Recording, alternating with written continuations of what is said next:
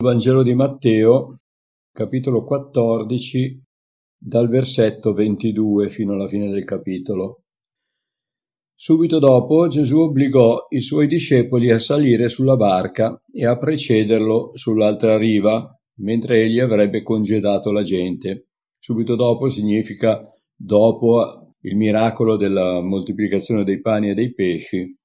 Le folle sono tornate a casa loro e Gesù si è ritirato sul monte per pregare. E dopo aver congedato la folla, si ritirò in disparte sul monte a pregare. E venuta la sera, se ne stava lassù tutto solo. Frattanto la barca, già da molti stadi lontano da terra, molte miglia, era sbattuta dalle onde perché il vento era contrario ma alla quarta vigilia della notte Gesù andò verso di loro camminando sul mare. E i discepoli, vedendolo camminare sul mare, si turbarono e dissero È un fantasma, e dalla paura gridarono. Ma subito Gesù parlò loro e disse Coraggio, sono io, non abbiate paura. Pietro gli rispose Signore, se sei tu, comandami di venire da te sull'acqua. Egli disse Vieni. E Pietro, sceso dalla barca, camminò sull'acqua e andò verso Gesù. Ma vedendo il vento ebbe paura e cominciando ad affrontare gridò Signore, salvami! E subito Gesù, stesa la mano, lo afferrò e gli disse Uomo di poca fede, perché hai dubitato? E quando furono saliti sulla barca, il vento si calmò. Allora quelli che erano nella barca si prostrarono davanti a lui dicendo veramente tu sei figlio di Dio.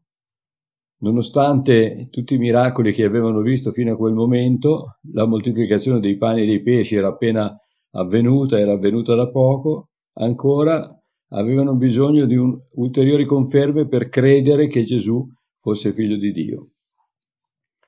Proseguo. Passati all'altra riva, vennero nel paese di Genesaret, e la gente di quel luogo, riconosciuto Gesù, diffuse la notizia per tutto il paese all'intorno e gli presentarono tutti i malati e lo pregavano che lasciasse loro toccare almeno il lembo della sua veste e tutti quelli che lo toccarono furono guariti. Se vi ricordate, Gesù aveva tentato già di ritirarsi sul monte per pregare, ma fu inseguito dalla folla avvenne poi questo miracolo della moltiplicazione dei pani e dei pesci. Ora Gesù, nuovamente solo, riprende la sua attività interrotta e si ritira sul monte per pregare.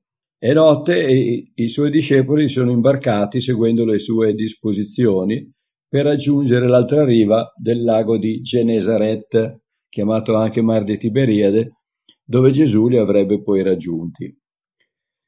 Ma Gesù sapeva che sarebbe sorta una tempesta?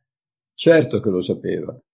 E da questo capiamo che Dio non ci risparmia le tempeste della vita, anzi spesso è proprio Lui che ci spinge nella tempesta, perché attraverso le tempeste abbiamo da imparare qualche cosa. I discepoli sono partiti, ovviamente il mare era calmo, altrimenti non sarebbero partiti, e la tempesta si solleva proprio quando sono lontane diverse miglia e sono sbattuti dalle onde e hanno il vento contrario. Peggio di così non poteva andare. Anche noi, come hanno fatto loro, quando ci troviamo in mezzo alle tempeste, siamo tentati di scoraggiarci e di, e di lamentarci con Dio, soprattutto quando stiamo lavorando nell'opera sua. Un credente maturo, invece, ha imparato o dovrebbe aver imparato, ma non si è mai imparato abbastanza, che le tempeste servono per fortificare la sua fede e le accetta. Tuttavia, quando la prova arriva, solitamente all'improvviso come un fulmine a ciel sereno, la prima reazione è dire No, Signore, ancora un'altra batosta, ancora un'altra prova, ma quando finirà? Poi in preghiera si arrende e cerca di capire che cosa debba imparare da questa nuova prova. Quando Dio ci affida un incarico sembra tutto molto semplice. Troviamo la strada appianata, ma stiamo pur certi che la tempesta arriva.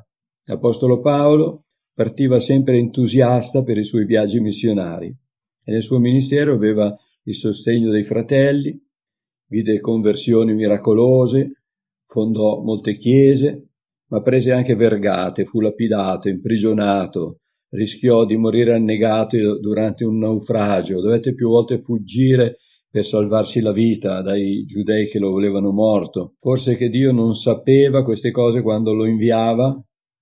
Certo che le sapeva. Glielo aveva anche predetto tramite Anania, il discepolo che lo accolse subito dopo la sua conversione. Vi ricordate che Paolo, Saulo stava andando ad arrestare dei credenti e ebbe questa visione di Gesù sulla strada per Damasco, cadde eh, da cavallo, una grande luce gli sfolgorò intorno, perse la vista e fu proprio Anania che gliela fece recuperare pregando per lui. E il Signore in quell'occasione disse ad Anania, che era, aveva paura di Saulo perché sapeva che era un persecutore della Chiesa, il Signore gli disse, va perché egli è uno strumento che ho scelto per portare il mio nome davanti a popoli, re e ai figli di Israele, perché io gli mostrerò quanto debba soffrire per il mio nome. Questo è scritto in Atti 9, versetti da 15 a 16. Attraverso le prove che arrecano sofferenza, la fede dei credenti cresce e si fortifica. Anche Gesù, dopo il suo battesimo, fu sospinto nel deserto dallo Spirito Santo per essere provato, per essere tentato. Torniamo ai discepoli, mentre i discepoli remano faticosamente contro vento cercando di tenere a galla la barca, alla quarta vigilia della notte, cioè alle tre del mattino, arriva Gesù camminando sull'acqua.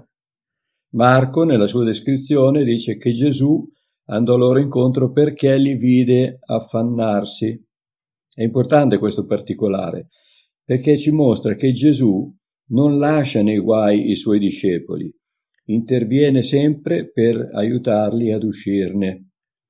La parola di Dio ci dice che molte sono le afflizioni del giusto, ma Dio lo libera da tutte. Perché Dio non impedisce le afflizioni, ma interviene per liberarci dalle afflizioni? Perché le afflizioni sono quelle che ci aiutano a crescere nella fede, ci aiutano a ispezionare noi stessi attraverso la sofferenza. Noi non siamo più distratti dalle cose della vita, dalle tutte le cose quotidiane, siamo concentrati su noi stessi e cerchiamo di capire cosa sta avvenendo in noi. Questo è per quanto riguarda i credenti. Apro una parentesi per dire due parole e spiegare la faccenda delle vigilie della notte. I romani dividevano la notte in quattro vigilie di tre ore, di tre ore ciascuna, mentre i giudei la dividevano in tre vigilie. Quindi la descrizione biblica in questo caso, visto che parla della quarta vigilia, si riferisce al sistema di divisione romano. La prima vigilia della notte iniziava alle 18, poi la seconda alle 21, la terza alle 24 e la quarta vigilia alle 3. Chiuda la parentesi. I discepoli si spaventarono credendolo un fantasma e nella stessa storia raccontata da Marco è scritto che essi non avevano ancora capito il fatto dei pani e il loro cuore si era indurito. Io non so come avremmo reagito noi di fronte al miracolo della moltiplicazione dei pani e dei pesci. Oggi ne parliamo serenamente perché abbiamo capito chi è Gesù diamo per scontata la sua potenza, ogni giorno mastichiamo la sua parola, ma loro avevano ancora tutto da imparare e scoprire di lui. Quindi spezziamo una lancia a favore di questi discepoli. Quando Gesù li raggiunse nel buio più totale della notte, Pietro, sempre molto esuberante, fu l'unico a prendere il coraggio di parlare anche in altre occasioni fu sempre molto pronto e, e, impulsivo. Per esempio, quando Gesù chiese ai discepoli: E voi chi dite che io sia? Ecco, fu anche il primo ad entrare nella tomba dove avevano posto Gesù. Avevano corso, eh, lui e Giovanni, mi sembra, ma il suo compagno si fermò all'esterno della tomba, ma lui si proiettò dentro con, con impeto e fu sempre lui a difendere Gesù quando andarono per arrestarlo, estrasse la spada e tagliò l'orecchio del servo del sommo sacerdote. Insomma, anche in questo caso si fa avanti. Se sei tu, comandami di venire. Gesù lo chiama e lui va camminando fra le onde verso Gesù, mentre gli altri restano sulla barca bloccati dalla paura. Poi anche Pietro si spaventa e comincia ad affondare. Il mare doveva essere veramente grosso. Attraverso questa esperienza di Pietro possiamo anche noi imparare qualcosa. Gesù, prendendolo per mano, lo salva dalle onde e gli spiega che il suo fallimento è dovuto alla sua poca fede. Vorrei vedere chiunque si trovasse in questa situazione mostrare una fede incrollabile. Per noi è un incoraggiamento sapere che nonostante la nostra poca fede, e questa provochi a volte anche in noi, anche per noi un affondamento, un fallimento, Gesù interviene e ci salva. La fede non nasce già grande, già matura, cresce e si fortifica nel tempo attraverso le esperienze, il servizio, attraverso le prove e anche attraverso i fallimenti. La nostra fede possiamo paragonarla al seme di senape della parabola. È il più piccolo dei semi, ma germoglia, nasce da prima una piantina, nel tempo diventa un grande arbusto. Noi evangelici usiamo spesso un aforisma per indicare la crescita nel ministero, che si adatta bene anche riferita alla fede. E dice prima l'erba, poi la spiga, poi il grano ben formato. È una cosa graduale. E questa è una regola stabile, ineluttabile. Se siamo nella volontà di Dio, qualunque sia la tempesta che incontriamo, abbiamo la garanzia del suo aiuto.